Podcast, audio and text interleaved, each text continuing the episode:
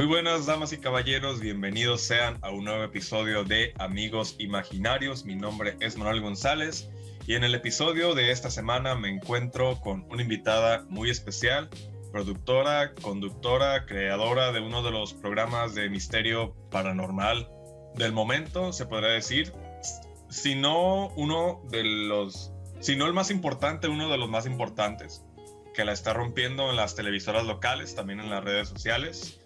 Ella es Aline, colega de la carrera de comunicación y medios, para que vean que la sí tiene talento. Y pues bienvenida Aline, este es tu espacio. ¿Cómo estás? ¿Cómo te encuentras? ¿Qué onda? Hola, hola, ¿qué tal? Muchísimas gracias por la invitación. Qué honor, la verdad, estar en este espacio. No, pues me siento bien contenta y con muchísimas ganas aquí ya de, de platicar y que conozcan un poquito más de, de pues todo lo que he hecho y del programa sobre todo. Sí, e, empezando por ello, antes, pues, calentando un poquito, por poniéndonos de acuerdo y demás, em, pues tú me, dices que, tú me dices que egresaste de la carrera, encontraste trabajo y demás, y veo que ahorita pues te está yendo muy bien con, con este programa de, de lo que es Catarsis. Igual y mucha gente no lo conoce, pero pues la verdad está chido, les, veo que les está yendo muy bien. Y para empezar, como primer punto, quisiera que me platicaras un poquito de cómo fue todo este proceso de, de la creación, de la concepción y de la implementación. Y sobre todo, cómo seguir, ya que estás en, en, en ese camino, de, de todo lo que fue Catarsis. ¿Cómo llegas? ¿Cómo se crea? ¿Cómo empieza? Pues mira, eh, la forma en cómo inició Catarsis de hecho es un poco extraña. Eh, yo desde que ingresé a, trabajar a, a, XHKG, a la televisora, pues yo ingresé como community manager, pero desde siempre yo tenía en mente que yo quería hacer un programa de paranormal, de misterio, siempre, siempre lo tuve en mente, pero estaba armando la, estaba armando la idea, no se la había mostrado a mi jefa aún la seguía armando, la seguía armando. Y un día que estábamos ahí todos en la televisora, eh, se fue la luz, se fue la luz en, en, todo el lugar. Y nada más en el estudio, eh, nos fuimos al estudio porque había una, había una pequeña luz que sí estaba encendida y nos fuimos todos corriendo al estudio, vámonos, porque pues tenían miedo todo oscuro. Entonces, pues estábamos ahí y de repente, pues yo me paro Eh, debajo de la luz y la luz me daba justo en la cara y de repente mi jefa me volteó y me dijo, oye, oye, a ver, espera, voltea, voltea, me dijo, voltea. Y yo, ¿qué pasa? No, dice, no, no, no manches, dice, das mucho miedo, a ver, hazme una cara y, y di unas palabras así como de miedo. Y yo me puse ahí a actuar y, no, pues le encantó y, y, me dijo, no, hay que hacer un programa. Y le dije, no, le dije, de hecho tengo en mente hacer un programa. Le dije, justamente no. Y, que, y ahí nos pusimos a platicar y, y dijimos de qué va a tratar y ya estuvimos en ese mismo momento, ¿eh? en ese mismo momento hasta, hasta se trajeron una cámara y me grabaron, o sea, todos bien motivados. Y este, y dijimos, ¿cómo le vamos a poner? Y ahí estuvimos haciendo una lista, duramos como dos semanas pensando en el nombre hasta que de repente así de la nada estaba, un día que, que fuimos a la oficina, estaba yo redactando y de repente dije, catarsis, o sea, se me vino a la mente ese nombre, dije catarsis, catarsis. Se lo propuse a mi jefa e igual le gustó y pues nació Catarsis, eh, programa de pues paranormal, de misterio, de asesinos, de, de todo eso que, que, da miedo. Así es como nació, es, es un poco curiosa la historia, pero pues ahí está Catarsis y seguimos todavía.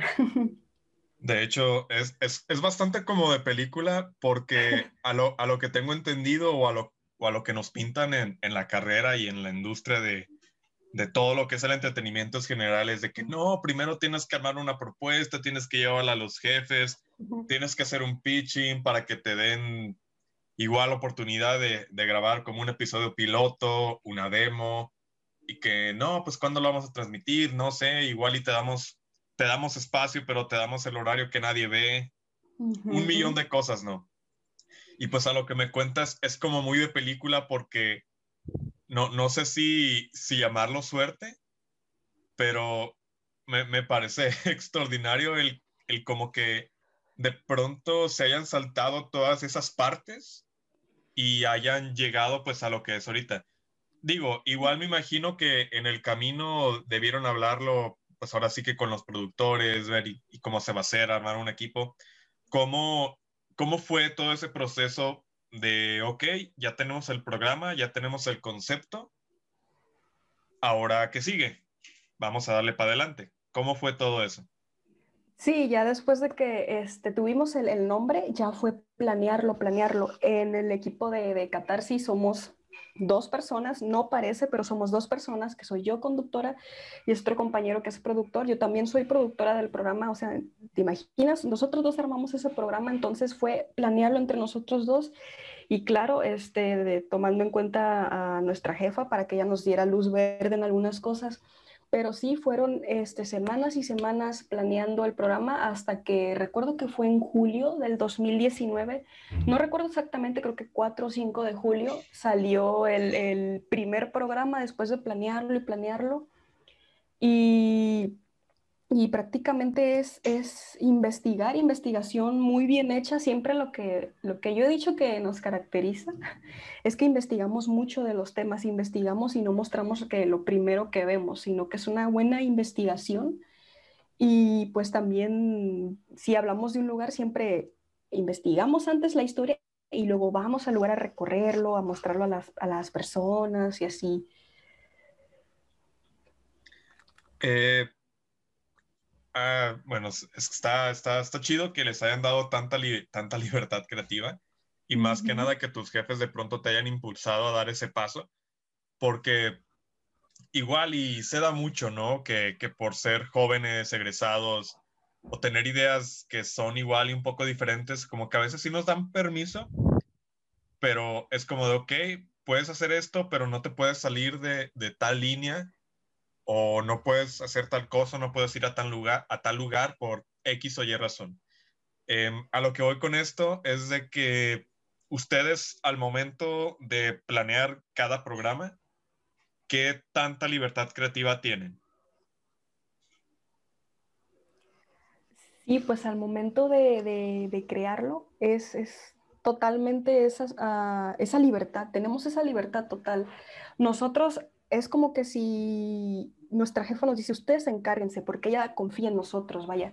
Entonces, tenemos la libertad total de, hacer lo que queramos, obviamente sin salirnos de la línea de lo que pues trata el programa, que son cosas paranormales.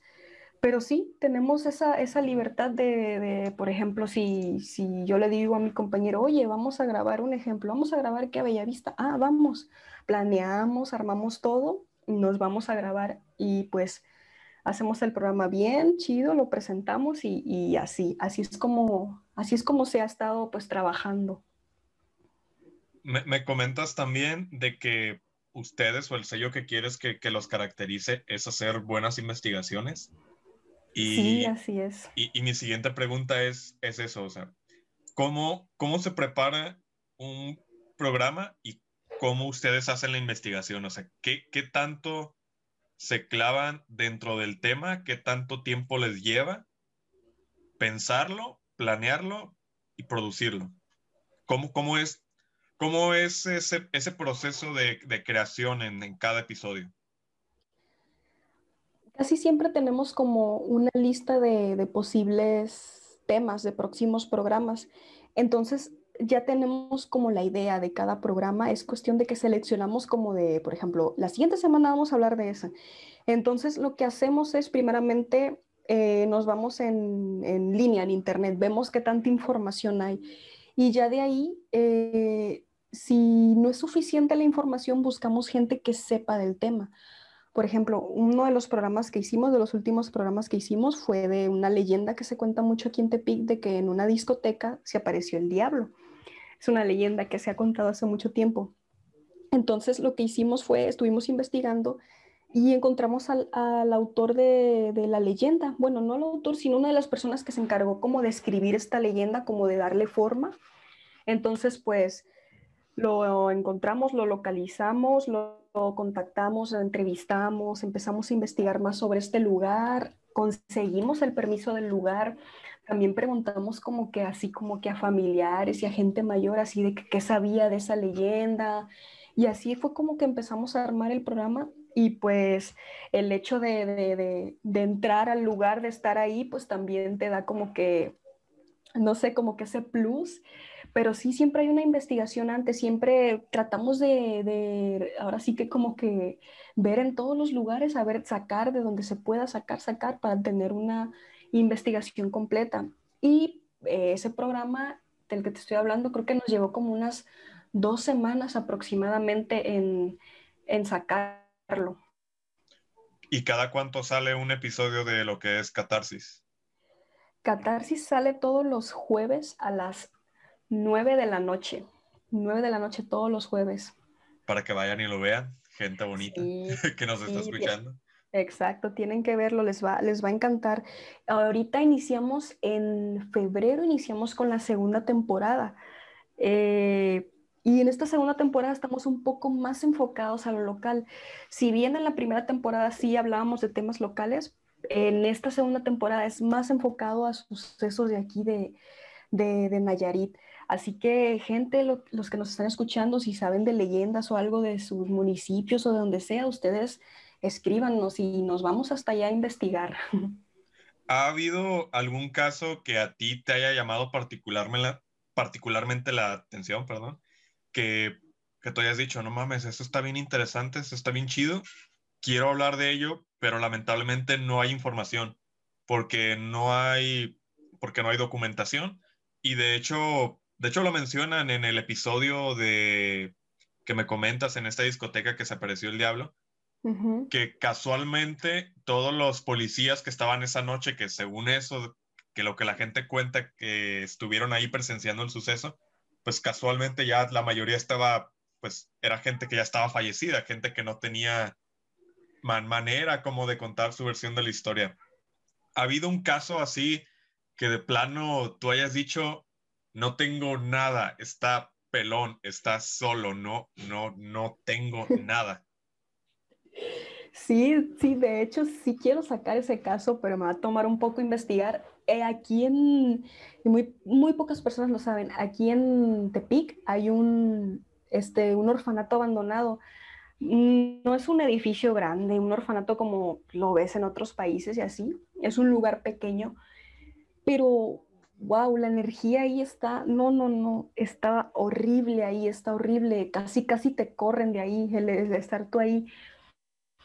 Y ese lugar he tratado de, he investigado, de hecho con trabajos di con el lugar, no sé ni cómo le hice para dar, ah, di con el lugar en, Maps, yéndome en Maps, así me, tomé como un mes ahí buscando en todo Tepic y así fue como di con el lugar.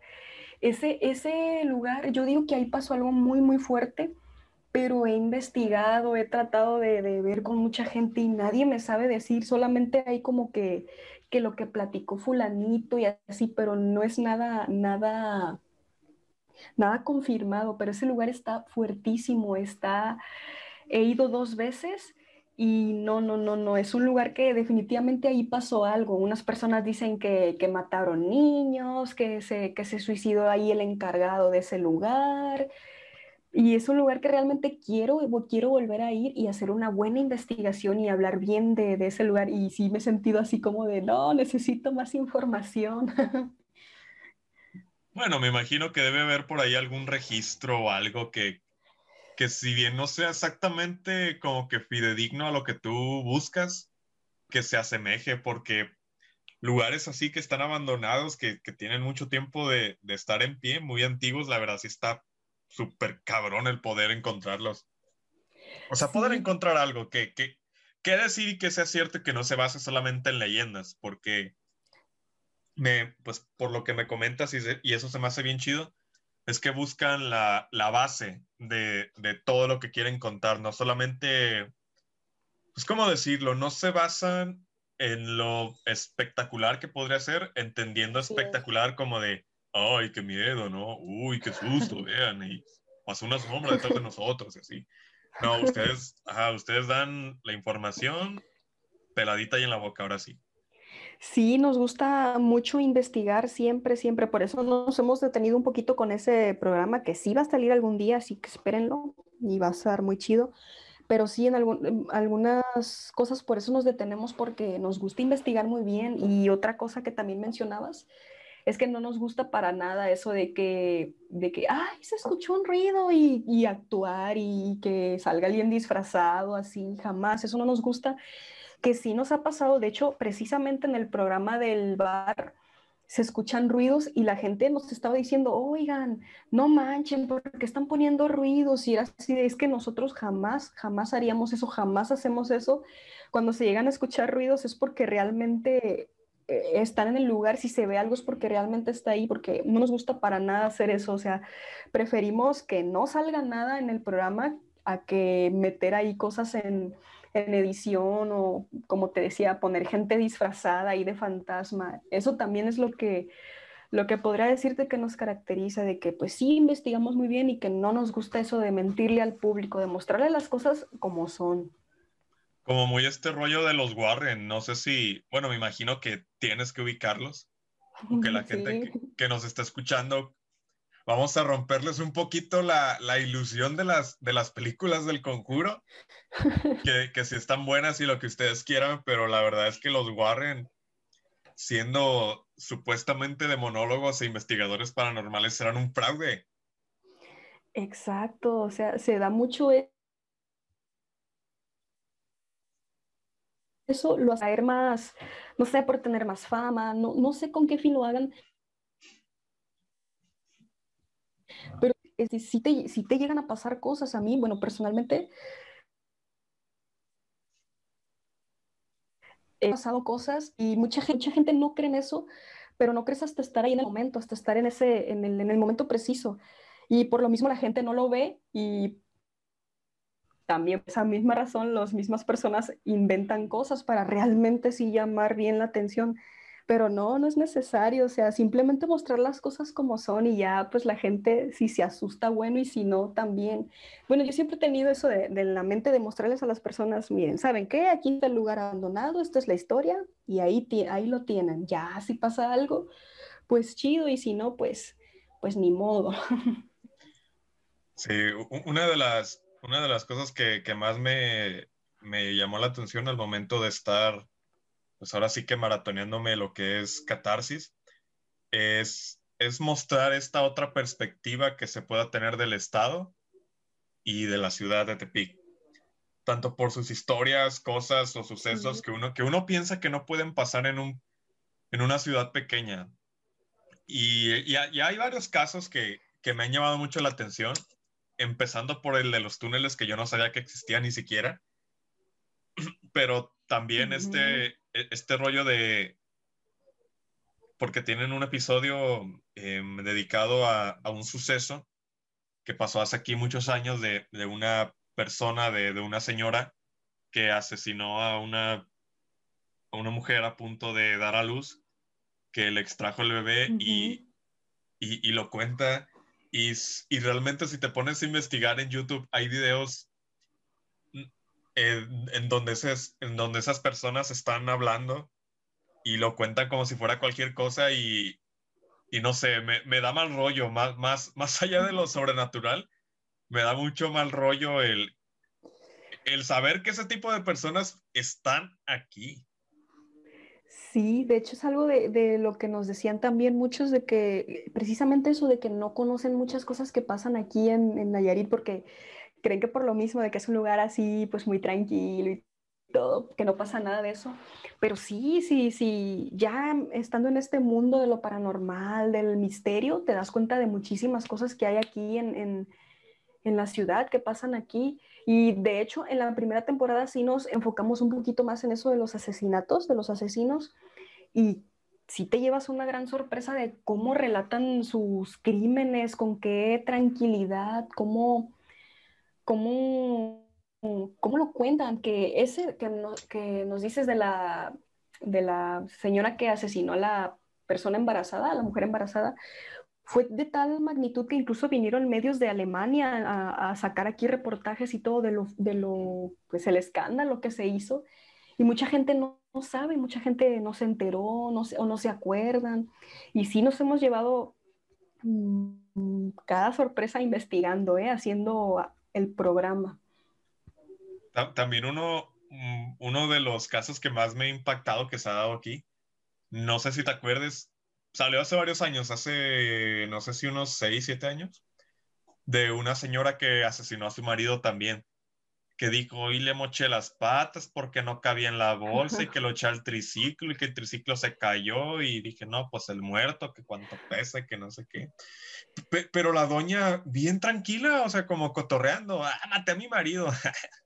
Sí, ese también, ese también cuando yo lo estaba investigando dije, no puede ser, o sea, sí me acordaba de ese caso que pasó creo como en el 2013, 14, pero al momento de yo estarlo investigando, que me metí más en el tema y todo, dije, es que, wow, con qué tranquilidad lo cuenta como si fuera, como si fuera un chiste. Sí, sí, sí te impacta, sí te impacta demasiado. Y, y es algo de que dices, ¿en serio? ¿En realidad pasó esto aquí? Es, es, es algo como, no sé, increíble ese, ese tipo de, de, casos. De hecho, eh, a los meses, creo, semanas que sacamos el caso, sí, este, nos mandaron un mensaje, nos pidieron que, que ya no habláramos de ese tema porque la persona pues ya lo había, pues ya había pedido perdón a quien tenía que pedir perdón, que ya estaba muy arrepentida y nos pidió que ya no, que ya no pues no lo pusiéramos y llegábamos a repetir, pues ya no pusiéramos el caso y sí, también tuvimos que hacer eso porque también nos ha pasado que nos han mandado mensajes así, ese tipo de, de, situaciones. Acabas de tocar un punto bien interesante y creo que se puede dar mucho debate porque yo soy un fan de los asesinos seriales, no porque esté mal de la cabeza.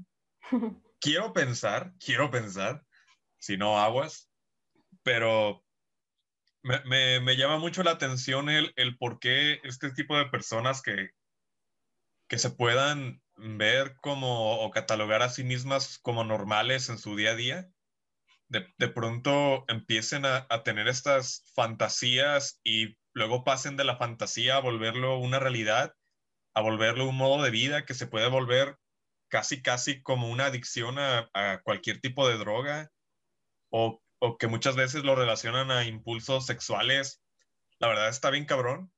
Y, o sea, ¿tú, tú, tú qué nos puedes decir acerca de eso? Investigando de lo que tú sabes, ¿qué asesino serial, ya sea local, ya sea de, fama internacional, qué caso te ha llamado más la atención y por qué? investigando, sí ha habido casos muy fuertes, ha habido muy, muy fuertes eh, internacionales.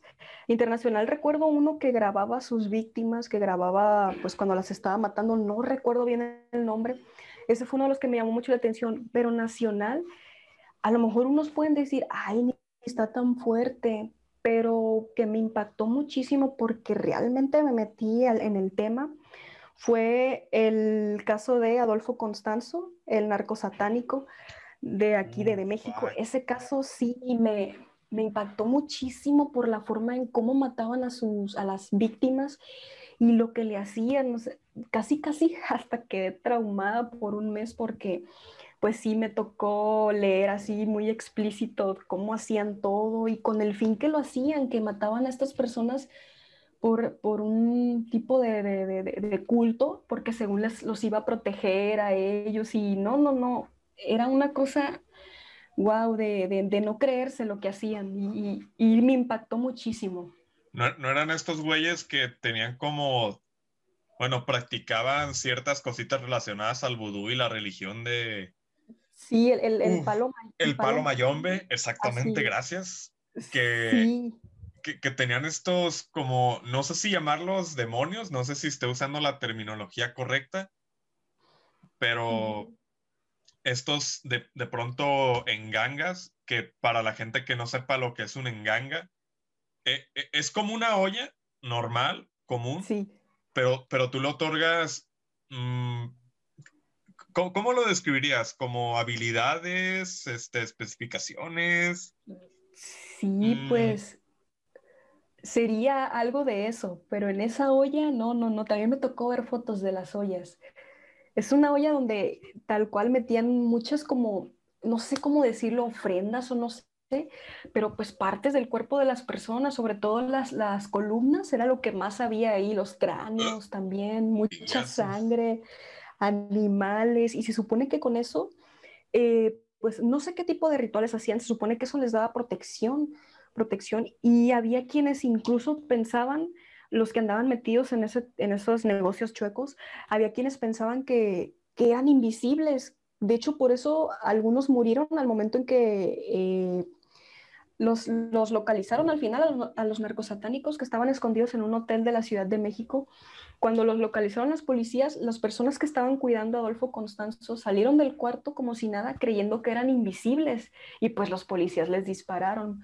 O sea, ¿cómo tenían esa idea de que con ese tipo de rituales les, les daban esos poderes, ese, ese, pues sí, ese poder?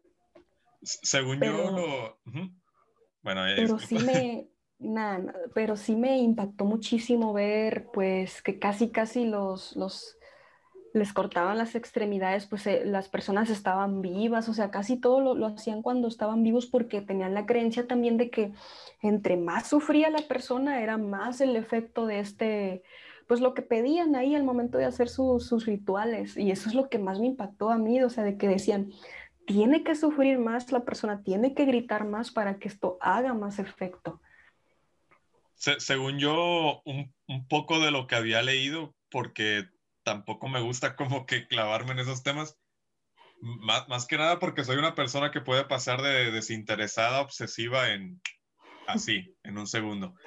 según lo que había leído, tú lo que tenías que hacer si hacías un pacto con, con, ese, con ese demonio o esa entidad, esa entidad, perdón, bajo esa religión, tú, tú lo, todo lo que le quitabas a las personas vivas se lo, se lo pasabas a, a esta entidad a este demonio, a este espíritu. Si, si tú querías que tu espíritu fuese fuerte, no lo sé, este, le mochabas los brazos a alguien que hacía mucho ejercicio, a una persona que, que es físico-culturista o algo así, si, si querías que, que, que, fuera, no sé, experto en la salud, le quitabas el cerebro de un médico y literalmente lo ponías en la olla. Y no era como que, que cosieras esos órganos o esas partes del cuerpo en, en agua o en especies que eran como mágicas o algo así, sino que literalmente los aventabas y ahí la carne se podría y, y, era un montón de, de, cosas que la verdad están muy gráficas, la verdad, si, si quieren dormir bien, no lo busquen. Pero... Exacto. Ajá, exactamente, pero llegaba un olor a, a podredumbre, y, como tú lo mencionabas, estaban tan, tan confiados y, protegían esas cazuelas, esas ollas con sus propias vidas. Es como de no manches. Sí, er, es, es un caso que te digo, me impactó muchísimo por lo explícito, precisamente por todo lo que hacían. Incluso también mencionaban que, que este, el Adolfo Constanzo, el, líder de los narcosatánico, el padrino, también. Eh, incluso usaba las, la columna de las víctimas, se las ponía como collar o como corbata, o sea, todo ese tipo de, de atrocidades que hacían. Híjole, no. Y tienes razón, tiene razón lo que dice, lo que dice Manuel. Si quieren dormir tranquilos, no busquen nada de eso. Y si les gusta, pues ahí métanse en el tema e investiguenlo, porque sí está interesante saber, ¿no? Esa parte de, de, de, pues de la historia, porque pues sí es algo que fue muy sonado en su época aquí en México. Entonces, sí, la verdad, sí, esa es el, la investigación que yo creo que más me ha, me ha traumado. Ahora, pues, pues te voy a hacer una pregunta ahora sí como que un poquito más personal, pero pues basado obviamente en, en todo lo que has hecho, en todo lo que has leído y en todo lo que has pues, pues experimentado. hablando específicamente de asesinos seriales, ¿qué ¿qué patrones podemos encontrar? O sea, ¿por qué esta gente hace lo que hace y lo hace, cómo lo hace? O sea, ¿cuál es, cuál es el origen en sí de, lo, de esta parte tan terrible de, lo que puede llegar a ser el ser humano? O sea, ¿a qué, crees que se deba? Porque si te pones, si te pones a leer cuidadosamente las, las vidas de, de cada uno de ellos, de asesinos como, no sé, Ted Bundy, Ed Kemper, Ed Gain, es, em, Charles Manson, que no fue un asesino, pero fue un líder sectario. Em, ¿Quién más? ¿Quién más? Ahorita no se me viene a la mente ninguno, pero de, de, de, de, toda esa gente, por lo general, podemos encontrar patrones. O sea, tú con, con base a lo, a lo que has leído, ¿a qué crees que se deba? O sea, ¿cuál es el origen de, todo eso? Casi siempre la mayoría de los, de los asesinos, si no es que todos, la mayoría casi siempre, eh, curiosamente, tienen como que rechazo de sus padres, como que maltrato en, en, la niñez. Casi la mayoría de los asesinos sufrieron como que ese rechazo de la madre, el rechazo del papá o el abandono o maltrato. Entonces, no sé si venga de ahí eso como que, no sé cómo llamarlo, como odio, no sé si sea la palabra correcta, pero la mayoría sí siguen ese como que ese mismo patrón de que de niño fue abandonado, fue maltratado y no sé, no sé a qué se deba, pero siento como que eso sí tiene, sí influye para que la persona pues haga lo que, lo que termina haciendo, porque sí es algo muy que cuando mi compañero y yo nos ponemos a investigar de asesinos, siempre, siempre, siempre es eso siempre es de que no, de, niño le fue mal, lo abandonaron, sufrió abuso, eh, maltrato. Entonces, yo siento que, va por ahí, que va por ahí. Porque, por ejemplo, eh, la Mata Viejitas, hablando de aquí, ella sufrió maltrato por parte de su mamá eh, la trataba muy mal, entonces ella agarró como que ese odio, ese rencor hacia las mujeres, hacia las mujeres mayores. Incluso creo que ella lo, llegó a mencionar, lo no recuerdo muy bien, pero creo que sí llegó a mencionar de que pues mi madre me maltrataba, yo por eso hacía eso, algo así, no recuerdo muy bien, pero creo que sí. Entonces te vas, te va, vas viendo así como de, ah, pues tiene, tiene como que ese, como que relación, pues, como dato curioso, la Mataviejitas era luchadora. Ah, sí, para que lo sepan, era, era, luchadora, no me acuerdo cómo se llamaba, pero sí se ve muy chistosa con su, con su traje de, de, luchadora. Sí, está bien cabrón, o sea, y luego tú como persona mayor, ¿cómo te vas a defender de algo así? No, está, bien cabrón. Eh, eh, eso, ya es, eso ya es mucho sangre fría, no sé, te, te digo, o sea, concuerdo perfectamente contigo en que todo lo, todo lo que es la crianza em, sí influye mucho en la psique de la persona y en cómo se forma esa persona. Porque también en el, en el caso de asesinos como lo es Ed Kemper, su madre lo humillaba, lo maltrataba y, y Ed Kemper pues un día dijo, ¿sabes qué? Ya no, ya no más. Y la terminó asesinando, le cortó la cabeza y luego pues tuvo irrumación con, con su cráneo. No les voy a decir que es irrumación porque luego YouTube no censura el video. Pero hacía cositas, hacía cositas con, no con los cadáveres, sino con la cabeza de sus víctimas. Ahí ya ustedes imagínense el resto. Pero, pero sí de pronto eh, eh, está en cañón porque igual siento que no, no justifica del todo el que algunos métodos sean tan sanguinarios, ¿sabes? A veces pienso realmente que hay personas que nacen siendo malas, ¿no? Es que no sé cómo explicarlo. Sí, también, también he, llegado a pensar eso, que es gente que, que, pues ya, ya trae eso desde siempre, porque también ha habido casos de asesinos de que desde niños hacían sus, pues cosas malas desde muy pequeños. Y yo siento que esas personas ya, ya están así, o hay unos que son de de sangre tan fría, de mente tan fría, no sé cómo decirlo, que ya hacen las cosas y, les da igual. También como este, también el caso del, del, pozolero, que también lo sacamos, el, pozolero, esa persona pues no, no, si bien no asesinaba a las personas, pero o sea, las metía los, los cuerpos, los disolvía y, y, o sea, ¿te imaginas la mente de esa persona para estar haciendo todo eso? Que puedes tener en la mente para que no te cause nada, nada el hecho de estar disolviendo un cuerpo humano. Y no uno, sino cientos, cientos y cientos de cuerpos. Que, de hecho es uno de los rasgos como que mucha gente tiene a considerar de que, mm, bueno, principalmente la, la cero empatía, que creo que es lo más importante. La, la cero empatía y luego este no sé si llamarlo concepto o delirio de, ah, yo soy Dios y todo lo voy a hacer y nadie me puede agarrar y que la policía me, me lava y, y, así, que no sé qué, y voy a escapar y nadie me va a agarrar. Está bien cabrón.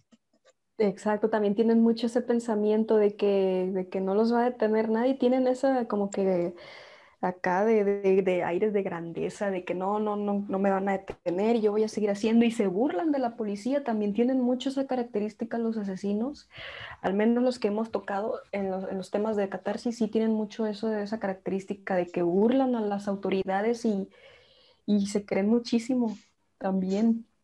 Es como mucho de lo que hizo Ted Bundy, ¿no? Que, que según eso, el, el tipo al momento de que lo agarraron y que dijo, no, sí fui yo, fue, fue como de, ay, maté a tantas personas y, y, son más y no les voy a decir este, dónde están. Cuando en realidad pudieron haber sido menos, pero es como que, ok, ya estoy en el foco de atención. O sea, ya poniéndome los zapatos de, de él, es como de, a huevo, estoy en el foco de atención, tengo la atención que yo quería, son más, son más cuerpos. Cuando en realidad pudieron haber sido menos. Exacto, sí, también, de hecho, sí, también ha habido asesinos así de que, de que están posando ahí ya con los policías allá atrás y todo y se sienten soñados, como que tienen su momento que tanto deseaban, no sé, como atención. También lo he llegado a ver así de que, de que les, por fin dicen, o sea, dicen de que por fin tengo atención. Así, así hemos visto algunos asesinos de que sienten chido que los hayan agarrado, como decir, sí, sí fui yo y yo maté a tal y, y en tal lado está un cuerpo enterrado y así, sí ha habido también casos de esos. De hecho, no sé si te has topado, porque hubo un tiempo en el, en el como que me obsesioné demasiado en, estos, en este tipo de temas, que empecé a leer declaraciones de, de condenados a muerte y, un caso en específico que, que, me hizo decir, no manches, qué tipo tan mamón, porque hubo un güey que no me acuerdo en qué cárcel de Estados Unidos ni cómo se llamaba, les, les voy a deber el nombre, pero había pedido alimentos como que bien específicos y no sé si había pedido un puré de manzana o algo así como postre y al final no pudieron llevárselo. Creo que sí era puré de manzana o algo así. Y antes de ejecutarlo, sus últimas palabras fueron, quiero que, quiero que sepan que, quiero que se sepa esto, no me han traído mi puré, que no sé qué, bla, bla, bla, y etc, etc. Igual y como, como para hacer tiempo para que algo fallara, no sé, pero es como de, hey, qué, qué, qué cínico. Mataste a una persona, le quitaste la vida a una persona y, y, te concentras en esto, estás, ay, no, estás pero mal, estás loquito. Sí, casi todos los asesinos sí tienen ese tipo de, de, de, pensamientos, como también este, el, un asesino de aquí, de México, el, el sádico, que le gustaba matar eh, a homosexuales. También dijo en su declaración, dijo que, que lo único, de lo único que se arrepiente es de no haber sido más cuidadoso que porque quería seguir matando más personas. Algo así fue lo que dijo en su, en su declaración y es como de, eh, o sea, es en serio, sí, es en serio y sí, su cara así de que cuando estaba eh, declarando, creo que hasta se reía incluso y, y, así son la mayoría, así, así, casi siempre así actúan. De hecho, así atraparon a Ted Bundy, o sea, a Ted Bundy cuando lo, cuando lo detuvieron, que ya realmente vieron que estaba pasando algo con él. O sea, la razón por la que lo detuvieron fue porque en su automóvil creo que tenía la, el, el asiento del, del, copiloto, no lo tenía. Lo había quitado para, para meter más fácil a sus víctimas, acomodarlas, una cosa así. Y ya cuando la policía fue eso, fue como de, mm, algo está pasando aquí. Pero, o sea, ¿te imaginas si, si realmente no lo hubieran cachado en ese momento, ese monstruo hubiera hecho más de lo que hizo? Sí, también él, la forma en que como mataba a las, a las, a las mujeres, ¿no? También es así de, wow. Y tú lo ves lo ves y dices, este, esta persona no, no es nadie malo, porque lo ves y se ve una persona como de bien, por así decirlo, y sospecharías, se le ve su cara, bueno, pregúntale así, pregúntales a la, así a la mayoría te van a decir, ay, no, es que se ve bien guapo, no se ve que, que haga nada malo, estaba ay, no es cierto, ni, ni, ni, tan, ni tan guapo estaba, no manches. No, pues así, así dicen que estaba, que estaba guapo. Ya ves que hasta lo hicieron en, en, la película, pusieron a Zac Efron. Ah, sí, gente, no, no, no romanticen nada de lo que estas personas hagan. Está mal. Esto no debe volver a repetirse. Atiendan a las, a las luces rojas. y salven vidas antes de que se pierdan. Neta, no lo hagan. Sí, por favor, la verdad, no, lo hagan. Pero bueno, ya pasando a otro tema que creo que ya es como que el eje central de, este episodio, es de, es de, pronto, o sea, ¿por qué interesarse por las cosas sobrenaturales o por qué te interesaste tanto por estas cosas que a mucha gente le pueden causar terror? Yo desde, que estaba pequeña me gusta muchísimo lo, paranormal. Yo me acuerdo que cuando eh, era muy pequeña y típico día que, estaba lloviendo y no había clases en la primaria, me ponía a ver la tele y siempre buscaba programas así de que me ponía a buscar y me gustaba mucho ver un programa que en cierto tiempo tocaba temas paranormales. Siempre, siempre me gustaba verlo. Y no nomás ese, siempre, siempre que podía, que yo estaba, que tenía tiempo de, ponerme a ver la tele ahí tranquilamente, a veces mi veía caricaturas, me ponía a ver cosas paranormales, bien raras desde chiquita. ¿eh? Siempre me ha gustado mucho y también me, me encanta lo paranormal porque en mi antigua casa de la infancia pasaban cosas muy, muy fuertes. No, no, no cositas así de que, ay, que se escuchó un ruido, no, ahí sí veíamos que una niña, que, que un señor, o sea, se aparecían muchas cosas, pasaban cosas muy fuertes. Entonces, como que de ahí viene esa, como, eso de que me llama la atención lo paranormal porque quiero saber qué hay, qué más hay, de como que saber más el porqué de las cosas, pues siempre, así que desde siempre a mí me ha gustado muchísimo, muchísimo este, este tema y, y realmente no, no, no me da miedo. Sí, obviamente si hay situaciones donde sí digo, no, pues mejor me alejo, pero pues no me da miedo, me, me encanta, disfruto muchísimo todo esto. O sea que, bueno, ¿te puedes considerar a ti mismo como una persona valiente? Sí, yo diría que sí, porque de hecho eh, la, casi la mayoría de mis amigos siempre me dicen, oye, ¿y cómo te animaste a entrar ahí o qué andabas haciendo ahí? Y yo lo veo como algo así de, ah, o sea, X, lo veo así como de, mm, está chido, ¿a poco tú no te animarías? No, siempre me dicen, ¿y cómo le haces? Y, ay, no, qué miedo. Entonces yo creo que sí, sí me considero valiente, pero como, como les digo, hay algunas situaciones que que pues sí, que sí dan miedo, que, que, que, que, son más fuertes que yo, pero la mayoría de las veces no. Es, es de que me gusta, me encanta sentir esa adrenalina. Me, mencionas que, que, igual hay mucha gente cercana que, que tú conoces no se animaría a hacer lo, lo, que tú haces, ese tipo de investigaciones y demás. Pero porque de pronto ciertos productos que, que, tienen que ver con este manejo de, emociones subidas y bajadas muy bruscas, como lo pueden ser las películas de terror, porque a veces son tan populares? O sea, ¿por qué tú crees que a la gente le gusta asustarse? ¿O realmente a la gente le gusta asustarse?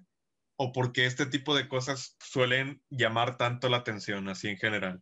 O sea, ¿qué nos puedes decir acerca de eso? Yo siento que a la gente como que le gusta lo desconocido, como que le gusta...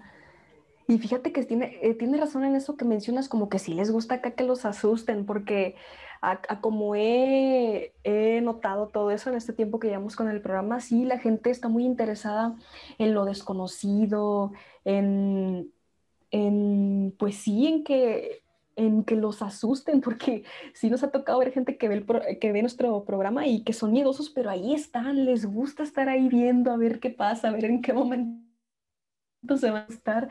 Entonces yo siento que es como que esa emoción, emoción de que, como de que en cualquier momento te vas a asustar y esa... Eh, como que, pues como, como les decía, que les, les gusta lo desconocido, quieren estar ahí, quieren saber más del tema.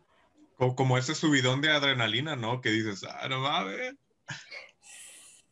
Sí, exacto. Eso es lo que les gusta sentir a las personas, como esa, esa, esa eh, pues emoción, emoción de, que, de lo que te produce ver ese tipo de contenido. Yo, yo, yo tengo otra teoría que la formulé con base a una frase de Wes, Wes, Wes, Wes, este, Wes Craven. No sé si lo ubiques, me imagino que sí. Me suena, eh, me suena, me suena. Si mal no recuerdo, fue el director de Pesadilla en la calle del infierno o como mucha gente, Nightmare on the Elm Street, Freddy Krueger, el tipo de las pesadillas de la mano de garrita, que mata gente en los sueños. Creo que fue él, no estoy muy seguro. Si me equivoco, lo siento. Pero a lo que voy es que esta frase decía de que tú no, tú no, tú no pagas una entrada, tú no pagas un ticket por entrar a ver una película que sabes que te va a asustar. Tú, tú pagas un ticket para ver tus miedos materializarse en una película y así poder enfrentarlos. Y eso me llamó mucho la atención, porque sí, por lo general, películas de, terror y, demás son, tratan temas de lo más común, aún así sea temas sobrenaturales, que espíritus, que alguien se mató aquí, se aparece una monja en las noches y que no sé qué por lo general tienen tópicos bastante, bastante similares y estoy muy de acuerdo con ello y, y, la, verdad está chido. Sabes que estás como en un lugar seguro, pero al mismo tiempo dices, no manches, si el protagonista pudo, yo también. ¿Tú, tú qué nos puedes decir acerca de eso? Sí, también yo siento que, que, es lo mismo que decías, de que las personas, o sea, en este caso dices que, que pagan lo de, pagan el boleto para, pues como poner a prueba sus miedos, ¿no? Algo así.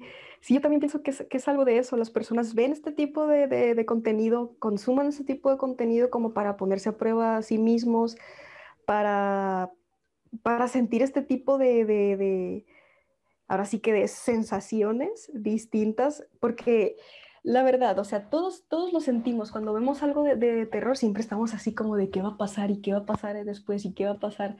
Es como que más que nada eso, ¿no? Es, es eso lo que a las personas les, les, les llama la atención, les gusta el hecho de estar así todos, todos como que tensos y ya de repente así como que soltar todo, todo, toda esa, como que, pues eso, como esa tensión, pues, por estar viendo estos contenidos de, terror.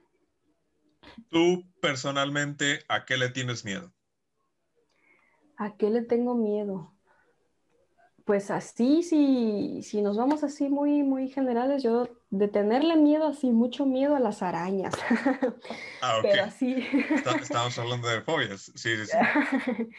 Pero ya si nos vamos así a, pues cosas así de paranormales y eso, lo que sí me da un poquito de, miedo en cuanto a, estos temas es más como lo del de los temas de, del extraterrestres y eso. Eso me da un poco más de miedo porque lo siento como más, más desconocido, como que siento que hay todavía menos información que de lo otro. Por eso es que siento un poquito de miedo porque no, no, siento como que hace falta saber más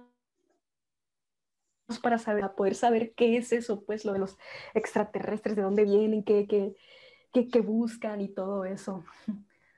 Pues no es por asustarte ni nada, pero creo que Stephen Hawking dijo una vez que si en algún momento vida inteligente nos llegase a contactar, no habría muchas razones por las cuales este, llegasen en, en plan pacífico.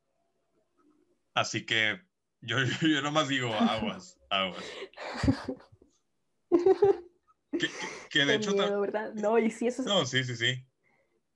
Ese, ese tema sí, sí, es algo que me da mucho miedo y, y sí quiero investigarlo aún más porque también ha habido este, personas que nos han mandado mensaje a la página y nos han dicho desde ese tiempo de que no, que vayan al, al cerro de, de, de, San Juan, el que está aquí en, en Tepic, que vayan, vayan al San Juan porque ahí siempre hay luces, hay cosas extrañas y que la otra vez vi una nave y que vi luces de colores y no sé qué. Y pues tú te pones a pensar y dices, ¿cómo eso nos pasa aquí enfrente? O sea, para los que vivimos en Tepic, ¿cómo es que todo eso pasa aquí enfrente y algunos ni siquiera nos damos cuenta y lo tenemos aquí? O sea, qué miedo, ¿no? Bueno, es, que muchas de las veces, ahora sí que voy a ponerme un poquito escéptico en cuanto a ese tema. Muchas de las veces son cosas que se pueden explicar de la manera más fácil. O sea, mucha gente tiende a asociar la palabra ovni con un, con lo que es una nave extraterrestre y, que, abduce vacas y que no sé qué. Así como en las películas. Exacto, sí. Pero realmente no, o sea, un ovni puede ser cualquier objeto que no pueda ser identificado, pero que al final vuela. Y así sea un dron, sea un carro del futuro, un jetpack, lo que sea, no necesariamente tiene que venir del espacio. Y luego también hay, mm, bueno, creo que que de las primeras veces que se empezó a asociar, bueno, se empezó a hablar del fenómeno ovni, fueron estas navecitas que se llamaban Foo Fighters, no, no como la banda, gran banda por cierto, pero sí los, los Foo Fighters eran como, pues era tecnología militar al final de cuentas, pero no era nada que tuviera que ver con el espacio, no sé. Es que hay muchas cosas que pueden confundirse, ¿no? igual y los extraterrestres ya están aquí y uno ni en cuenta. Exacto, y es que es por lo mismo de que la gente desconoce de ese tema, pues es por lo mismo de que ya cualquier cosa piensan que es un ovni, incluso hasta los mismos seres extraterrestres les llaman ovnis. Mira, un ovni, le dicen así al, al, ser. Y pues no, o sea, como dices tú, ovni puede ser cualquier objeto volador no identificado. Entonces, sí, también por lo mismo de que la gente desconoce de ese tema, pues siente el miedo, que es lo que a mí me pasa, porque es, por lo que les, les mencionaba de que pues, siento que no hay mucha información de eso, pero sí, sí ha habido gente también que dice, no, es que yo lo vi ahí en el San Juan y que yo tengo video y que no, no era ningún senderista ni nada, sí era eso, hay gente que lo dice y bueno, siempre está como que la opinión de que de quien dice, no, eso no es nada y hay gente que dice, no, sí, ahí en el San Juan hay algo y no sé qué. Entonces es como que, pues, te pones a pensar, ¿no? Y, de hecho próximamente sí vamos a hacer una investigación allá, a ver, a ver con qué nos encontramos. Ojalá y sí nos, nos salga algo allá. No, no, no, no nada de, de, que, que, nos asalten o algo de eso, ¿no? Sino ah. que nos salga algo de algo sobrenatural, paranormal. ¿Tú, tú, tú cómo te imaginas que son estas criaturitas del espacio? Yo siempre me he imaginado los extraterrestres los, no, no, no, no, creo que sean como nos los han puesto en las películas, cabezones, ojones y así. No, yo no sé por qué me los imagino como, como así como nosotros, como nosotros, incluso solo, solo me los imagino como más altos, pero así como nosotros. Sí, siempre me los he imaginado así, una persona como así, normal, no como los han pintado de que, que verdes, que con cabezones, ojos negros. Ajá, que con tres dedos, digo yo, o sea, si, si son tan inteligentes como nos los han explicado ah, en los, con los años, que nos han dicho que son seres inteligentísimos y todo, no creo que luzcan así. Yo siento que son como más este, similares así como a nosotros, igual con sus diferencias, pero más así como que como es el, el, ser humano, pues. Por eso mismo es que hay muchas personas que dicen que andan entre nosotros mismos y que nosotros ni en cuenta. Eso ya, eso ya es más como un rollo conspiranoico, ¿no? Que de pronto de... Sí. No, güey, hay, reptilianos y que nuevo orden mundial y que hay masones, que de hecho sí hay masones en Tepic. Sí, también se ha hay masones en Tepic. Sí, también se ha hablado mucho de ese, de ese tema porque eh, pues de las veces que han sacado así como que datos que no sabías de Tepic, paranormales y no sé qué, sí han mencionado eso de que hay, de que hay, este, que hay masones, que hay una secta satánica y no sé qué tanto. Aquí en Tepic, para los que no sabían, o sea, hay muchos, muchas, muchas cosas aquí en Tepic que, que a pesar de que es un lugar pequeño, sí esconde varias, varias cosas. Como mencionabas al principio, lo de los lo de los túneles, mucha gente no sabía eso y sigue siendo una leyenda, pero hay quienes aseguran y juran haberlos visto con sus propios ojos, los túneles. O sea, son cosas que, que, que tú, ¿en serio a quién te pido? O sea, ni, ni, yo no me lo imaginaba, dicen las personas. Y, sí, realmente sí, está lleno de, de, cosas misteriosas y cosas que a lo mejor aún no sabemos. Y, y hablando de, bueno, hay, un tema en, cuanto a los miedos y demás que, que, sí quisiera tocar, pero ahorita ya, ahorita ya llegaremos a ello. En cuanto a, situaciones paranormales, que tú digas espíritus, demonios, posesiones, exorcismos, en, en, ese tipo de temas, o sea, ¿tú qué crees? ¿Tú qué crees que suceda? O sea, realmente eh, estas manifestaciones de, energía son tan fuertes como para crear a este tipo de seres. Em, sí, sí hay vida después de la muerte, no sé, y por eso la gente se manifiesta. Que, mucha gente dice que, ah, pues es personas que, que tienen pendientes, que tienen mandas que hacer, que, dejaron, que dejaron cosas aquí sueltas. O sea, ¿tú, tú, tú qué crees? Y, y también qué experiencia has tenido en cuestiones, ahora sí que sobrenaturales, paranormales, con este tipo de, de manifestaciones. Pues sobre los demonios y todo ese tipo de cosas, yo siempre he tenido la realidad de que, pues así como existe lo bueno, existe lo malo. Entonces yo siempre he sentido que, que esas, ese tipo de seres están ahí nomás como que viendo de qué forma se pueden meter en, en las personas. Yo así es como lo veo, nomás están viendo de qué manera, como que buscando la oportunidad de, de, entrar en, en, las personas, eh, hablando de esto de las, de las poses, posesiones. Entonces yo digo que es más que nada así como que pues igual, así como, como hay fantasmas así, bueno, son, son fantasmas así como malos, por explicarlo de alguna forma, seres malos, pues. Eh, y, y realmente pues sí, ha habido casos, lo hemos visto, casos que han pasado en la vida real de que ha habido exorcismos y todo, y, wow, es un tema muy, muy fuerte, que por cierto también ese tipo de temas me dan miedo, además de lo de los extraterrestres. y yo siento que, que es eso, es como que se aprovechan de esa persona, a lo mejor esa persona puede ser de que ni, ni siquiera tengan nada que ver con, con, ese tipo de temas o esas personas ya, ya como que se lo estén buscando, pues como que ya hayan buscado la forma de, eh, comunicarse, comunicarse con, con estos seres para que se manifiesten. En cuanto a cosas paranormales, pues sí, me han pasado bastantes, pues, eh, pues me dedico a eso casi, casi. Pero algo, de, algo muy fuerte que sí recuerdo que me, que me pasó fue precisamente grabando Catarsis. Fuimos a una casa que fuimos, éramos nosotros, el equipo de Catarsis, y era otro grupo de investigadores paranormales de aquí, de, de, del estado fuimos a una casa donde los, los, pues la familia de ahí los contactó porque ya estaban enfadados, estaban enfadados por las cosas paranormales que, que pasaban en esa casa. Entonces fuimos en la noche, entramos y sí, desde que entraba se sentía, híjole, la vibra bien fuerte. Pero yo iba así de, ah, no pasa nada, no pasa nada.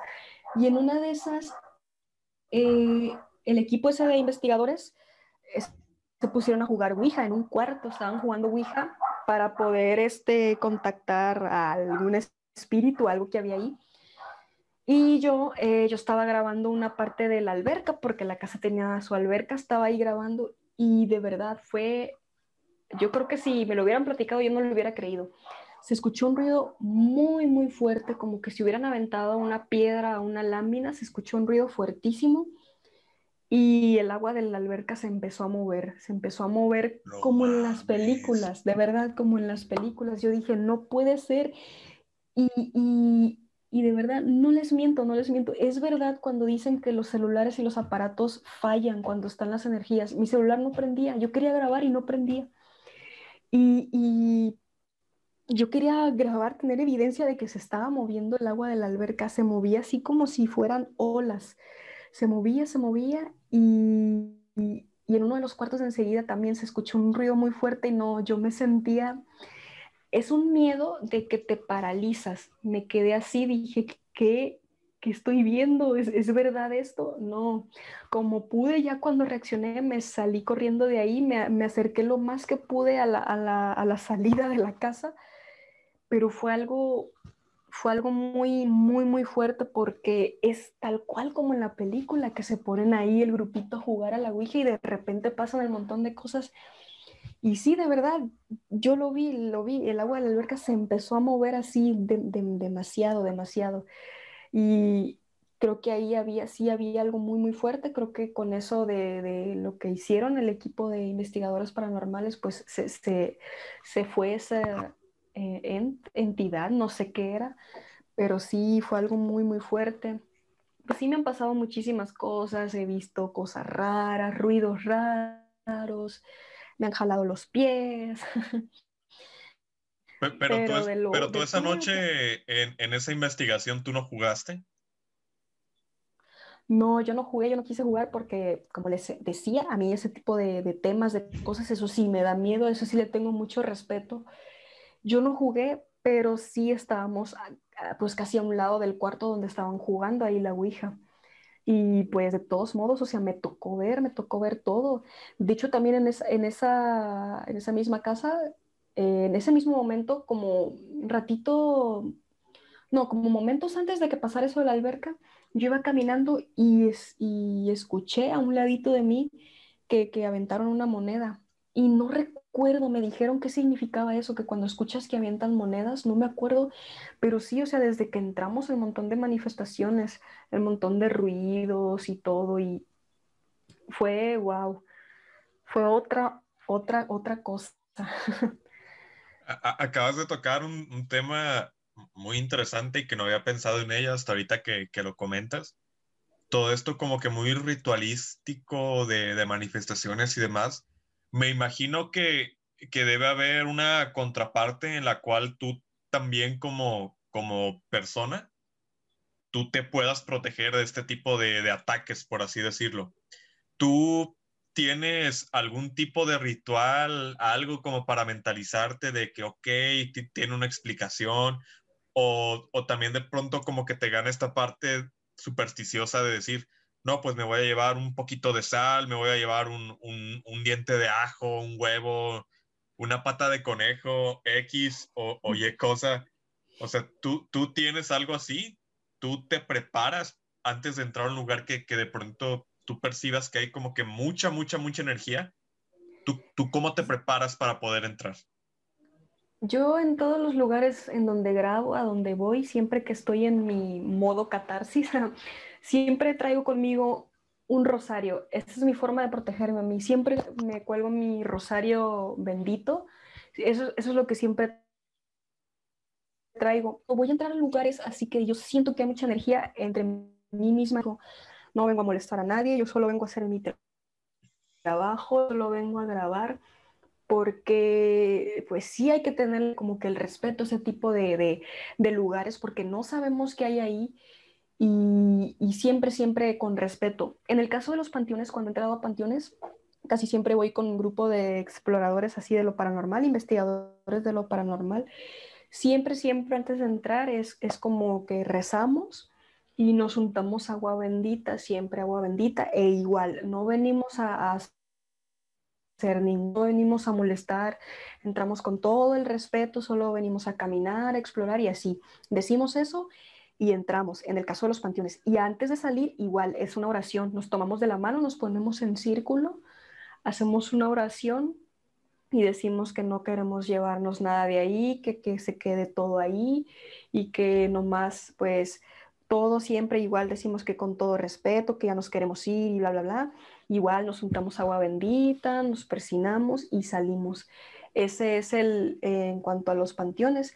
Y sí, como les decía, en lugares abandonados siempre yo voy con la mentalidad, yo vengo a hacer mi trabajo, yo solo vengo a grabar, no vengo a molestar a nadie, porque de pronto hay, hay, hay grupo de, investigadores que, que, están en los lugares y, y que manifiéstate y que no te tengo miedo y no sé qué. En mi caso no me gusta hacer eso porque pues sí tengo como que respeto ese tipo de energías, entonces yo siempre voy así, con esa mentalidad así y protegida con, con, con mi rosario. Solo en la última investigación que, que, hicimos, que fue en la discoteca esta donde les comento de que cuentan que se apareció el diablo, esa vez no sé qué haya sido, no sé qué haya en ese lugar, pero desde la vez que, graba, que grabamos esa investigación, desde que salimos, todos nos sentimos bien cansados, cansadísimos, sin energía, así súper, súper, así, casi, casi como enfermos. Y hasta la fecha todavía nos hemos sentido así como cansados. Ahí sí no sabemos qué, qué había, porque igual entramos igual con lo mismo, así de que con todo respeto solo venimos a grabar, pero como que si había algo ahí muy, muy fuerte, porque pues mi compañero y yo seguimos así como de casi igual que ese día, así bien cansados, entonces ya estamos viendo ahí a ver qué hacemos para, para alivianar, alivianarnos, porque, sí. Te me adelantaste un poquito y era una de las cosas que te iba a preguntar ahorita, ya llegando a la, a la parte final de, de, nuestro podcast, que era, ¿qué, qué tipo de repercusiones has, has, tenido? Porque viendo la investigación que tuvieron en, en esa discoteca que tú acabas de mencionar, sí se te notaba que empezaste a decir, no, pues sabes qué, es que me siento mal, ya vámonos hasta que llegamos, etc., etc., estamos cansados. Sí ha, ha habido repercusiones eh, y, quisiera saber, quisiera que, nos contaras si en alguna otra investigación que has hecho te has como que traído algo de, de ese lugar y bueno, también saber si, si pasó si solamente te ha pasado a ti o si le ha pasado a alguien de los que trabaje contigo. Porque de pronto también se da que, muchas veces este tipo de, manifestaciones, de entidades, de, esto y de aquello, por lo general, si, si no se van contra ti, se van con alguien cercano a ti, que eso también está bien cabrón. No, no sé si te ha pasado algo similar y qué otro tipo de, repercusiones has, has tenido después de una investigación. Pues de lo más fuerte es eso que les platicaba ahorita del, del, bar ese, que pues, como les decía, entramos igual con la mentalidad de que solo venimos a hacer nuestro trabajo, pero sí, pues hasta la fecha seguimos así como que cabizbajos, como que sí había algo ahí. En otras investigaciones, por ejemplo, también que hicimos de la carretera a Puga, donde cuentan que se aparece una mujer, eh, cuando estaba grabando ahí, en cuanto me bajé del, vehículo para grabar en el área donde según dicen que se aparece esta mujer, desde ahí me empecé a sentir muy mal, me empecé a sentir cansada, muy cansada. Y ya al final que terminamos esa investigación, y sí de plano me sentía muy mal, como que como si me hubieran quitado la energía, pero ya este, llegué a mi casa, me bañé, me sentí bien, pero lo que es esta, esta vez sí ha sido muy fuerte. A los compañeros sí nos han platicado de que sí se han traído cosas y nos lo cuentan como si nada, nos dicen, ah, la otra vez fuimos al panteón y me traje una niña y...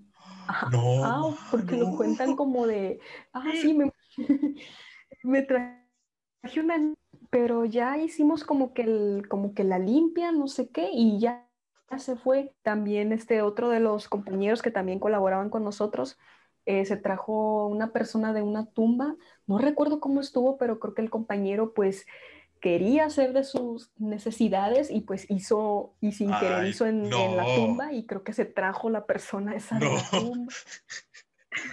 Así como de hijo de la... sí, algo así le explicaron al, Sí, que, según le, explicaron eso al momento de hacerse la limpia, que le dijeron, es que te lo trajiste porque le, dañaste su tumba y que lo traía, creo que traía a la persona eh, agarrado en su pierna, algo así, que incluso el compañero se, las, se lastimó de la pierna por lo mismo.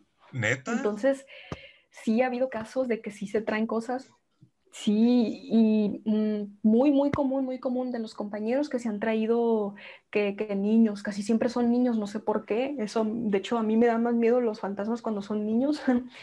y casi siempre son niños, ¿no? Que, que, ah, me traje una niña que andaba corriendo ahí por el pasillo y no sé qué.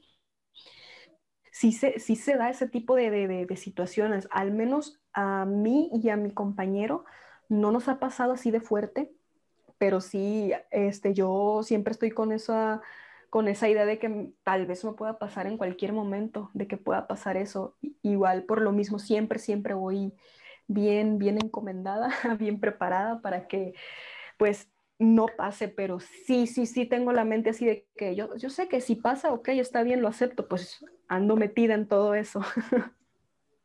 Ya, ya como, como último punto, me, pues me, gustaría tocar lo que es el, tema de la fe.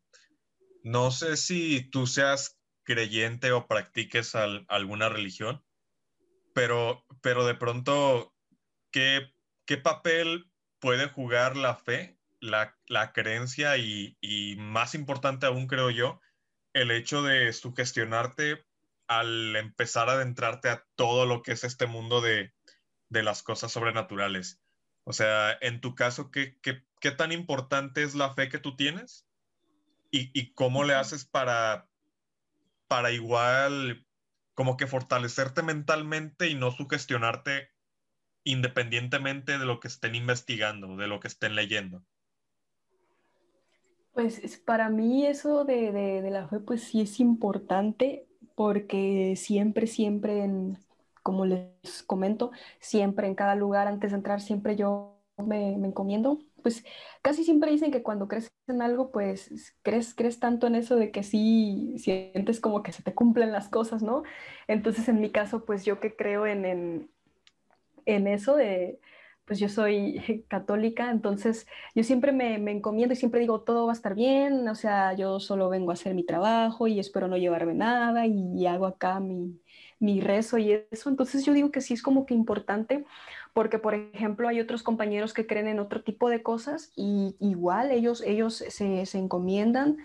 Eh, traen su, su, como su, no sé cómo decirlo, sus, cadenitas así con lo, lo que creen ellos igual así se, se, encomiendan. Entonces siento que es muy como que muy importante en este tipo de, de, situaciones de cuando estás en este mundo de, de, lo, de lo paranormal. Y pues casi siempre lo, lo, lo segundo que, que tocabas de, para no sugestionarse y eso, no sé, yo siempre, casi siempre a todo, siempre le, le, le, encuentro como que su, su, lógica de todo, trato de no, no como eh, estancarme o pensar mucho en eso, porque entre más pienso más, por ejemplo, ahorita de que lo que les comentaba de que pues me siento cansada y siento que fue de, de lo de la vez de la discoteca, sí, de la, del bar, pero o sea, trato de no pensarlo tanto porque siento que si pienso y estoy ahí, no, es que sí fue por eso, se me metió algo, había algo ahí, siento que es peor y... entonces trato como de que todo, en todas esas eh, situaciones, siempre pensar así, sin estancarme, sin estancarme y, y, así, siempre con esa, con esa mentalidad. Está cabrón. Está muy cabrón. Sí, sí, sí, la verdad, o sea, sí, tener que estar así siempre, como que, bueno, en mi caso siempre soy así de que no, no, no, no, no me estanco tanto en algo porque si estás ahí, piensa y piensa, no, es peor, es darle fuerza a eso y, y, pues no, no, no, no, en, en, esto, en este mundo de lo paranormal, de todo eso, no, no, no tienes que tener esa mentalidad, debes de, de siempre estar así como de, pues no positivo, sino de, pues no sé cómo sea la palabra, pero no, no, no quedarte en una sola cosa, pues, al menos así lo veo yo. Muy bien, Aline. ¿Algo más que quieras decir para poder concluir este macabroso y maravilloso episodio? Pues solamente invitarlos a todos a que, a que vean Catarsis todos los jueves a las 9 de la noche por XHKG en el Facebook, también el Facebook de Catarsis y en YouTube, también ahí subimos todas las investigaciones, YouTube Catarsis. De verdad les va a gustar mucho. Eh, eh, todos los temas que tocamos, temas que mucha gente no conoce y que ocurren a tu alrededor. Así que solamente eso les digo de que vean Catarsis y, y si a ustedes les gusta eso de la acción paranormal, denle, denle, es un mundo muy chido, es algo muy padre. Pues ahí lo tienen, damas y caballeros, vayan y chequen Catarsis, uno de los proyectos paranormales que la está rompiendo ahorita aquí en Tepín, Nayarit. Ya se la saben, XHKG a través de YouTube y redes sociales. Y pues nada, Aline, muchas gracias por, por venir aquí, por sentarte a conversar conmigo. Ha sido una plática muy interesante. He aprendido mucho, cosas que yo no tenía idea. También te, te digo lo de los túneles, lo de la discoteca, de pronto asesinos seriales, que, que en un ranchito así chiquitito como lo de este pico uno dice, no, no, no, esas cosas no pasan aquí y tras, si pasan. Y a veces pasan de la, de la peor manera, incluso de, de las que uno se imagina. Pero pues bueno, muchas gracias. Espero poder devolverte el favor algún día. Sigue echando ganas. Y pues nada, amigos, amigas, Hemos llegado al final de nuestro episodio. Nuestro podcast ha terminado. Podemos irnos en paz. Que la fuerza los acompañe. Mi nombre es Manuel González. Yo me despido y nos estaremos viendo el próximo domingo en punto de las 11 de la mañana a través de todas las plataformas. Recen y duerman bien y si quieren, pues ahí abracen su rosario. No sé, creo que es lo que voy a hacer hoy porque de pronto sí soy una persona como que se sugestiona un, un poquito. Además le tengo miedo a la oscuridad. Pero bueno. E, eso ya es otro tema para, para otro podcast. Espero no les salga nada en la noche. Ustedes no, no piensen eso, pero a, a ver, a ver, todo puede pasar, ¿eh? De todas maneras, aguas con el chamuco. Y pues nuevamente muchas gracias. Nos estaremos viendo en una próxima oportunidad. Cuídense mucho. Bye. Tchau, tchau.